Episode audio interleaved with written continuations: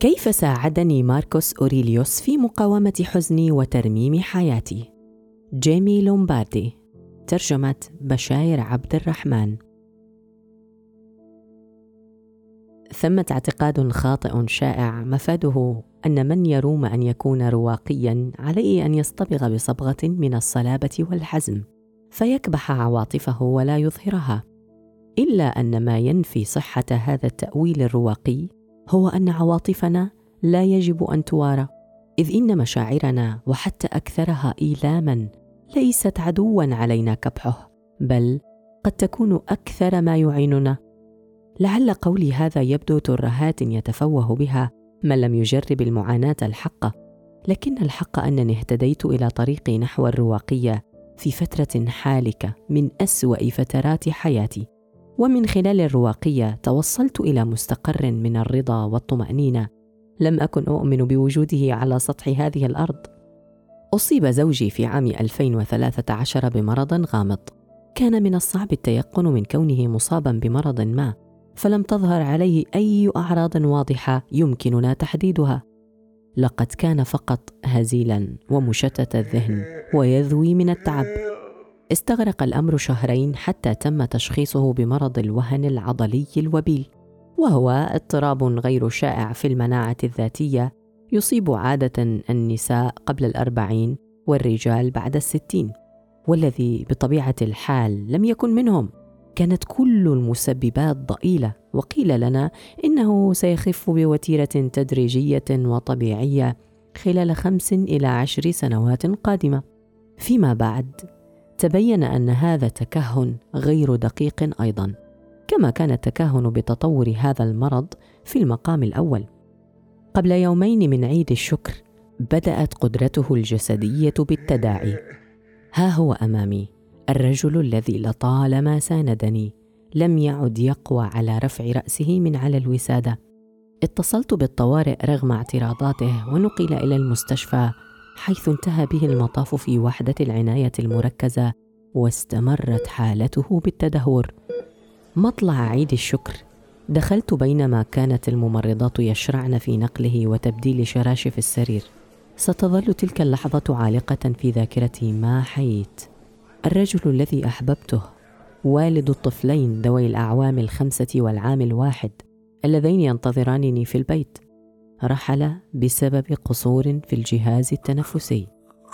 كنت أقف بجانبه أثناء محاولات إسعافه بأنابيب التنفس حين بدأ جسده يتحول إلى اللون الأرجواني كالباذنجان ما يقارب الشهر وهو يقاوم بالعيش تحت الأجهزة والأنابيب التي حلت محل وظائفه الجسدية.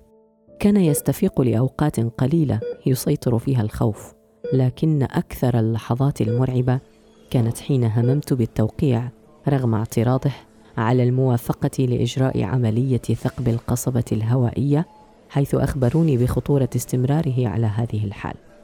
ثبت فيما بعد أن عملية الثقب تلك هي ما أودت بحياته.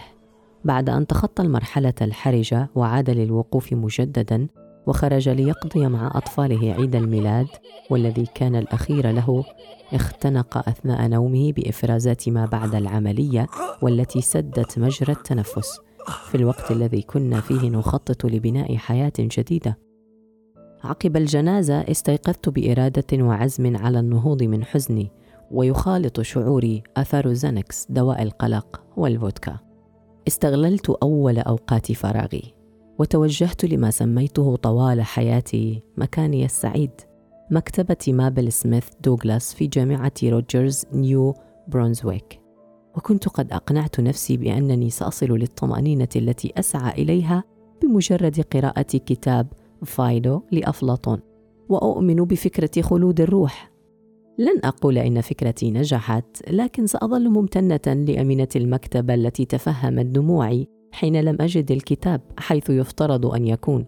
ثم دلتني إلى الأرفف التي نقل إليها إلا أن ما التقطته من الرف كان كتاب التأملات لماركوس أوريليوس. ومنذ تلك اللحظة بدأت رحلتي في التغيير. بدا للوهلة الأولى أن صفحات الكتاب لا تقدم سوى حكم بسيطة ليست ما أحتاجه إلا أن هتاف المعركة الذي أيقظني كان وصية من أوريليوس القائلة اسعى لتكون الشخص الذي تحاول الفلسفة أن تجعلك إياه. لا أبالغ إن قلت إنني وجدت في دروس أوريليوس ما أنقذني حين كاد اليأس أن يغمرني. شاء القدر أن أجد نفسي أرملة تعيل طفلين ولم أشعر أنني مهيئة بعد لقطع رحلة حياة الرشد هذه وحدي إلا أن وصايا أوريليوس كانت ترسو على أساس مفاده لا ترهق نفسك بما تتخيله. افعل المستطاع الذي بين يديك الآن وحسب. كان يرهقني القلق وأنا أفكر في مستقبل أطفالي تخرجهم من المدرسة مراحل بلوغهم تكاليف الدعامات فضلا عن الجامعة. فكان الكتاب كتذكير لي بأنني الآن هنا في الحاضر وليس علي سوى التفكير في ذلك.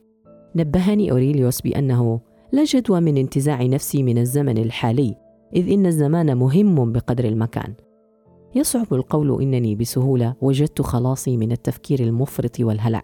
لكني ما فتئت أذكر نفسي بما قرأته. لا تشقي نفسك بالقلق من المستقبل فلن يصيبك إلا ما أنت مؤهل لمواجهته مثلما عقلك اليوم مسلح بما يعينك على حاضرك. لقد تعلمت استثمار ما أملكه اليوم للتعامل مع الحاضر بدلا من استهلاكه في الهلع والتنبؤ بمستقبل مجهول. أتذكر المقطع الذي خلف فرقا وظللت لسنوات أعود إليه. في كل ذكرى وفاة أو حدث يغرقني في المعاناة. لقد كان تذكيرا بأن رؤيتنا السردية للأقدار التي تصيبنا عائدة إلينا فمهما حدث فالخيار في أيدينا. باعتباره هزيمة نسقط بها أو نصرا عظيما ضد ظروف القاهرة. حتى لو كان هذا النصر مجرد تعلمنا قدرة النهوض مجددا واستعادة التوازن. لا أقول إن وفاة زوجي في عمر الثالثة والثلاثين ليست مصيبة ولا يمكنني أن أعتبر فكرة عيش طفلي دون والدهما امرا هينا إلا أننا كافحنا للاستمرار والتماس السلوى. وهذا ما أستطيع اعتباره كنزا ونعمة عظيمة. إن جميع الناس عرضة لفقدان الأحباب كما قال أوريليوس. لكن لا يتخطى الجميع الأمر دون معاناة. نأسى ونتعذب كلما أدركنا ما فقدناه. لكن الشيء الذي نكسبه هو فكرة أن الخير في كل ما يصيبنا. نصنعه نحن.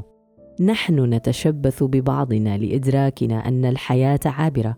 وأن كل اللحظات السعيدة التي نحظى بها هي نعم علينا تقديرها.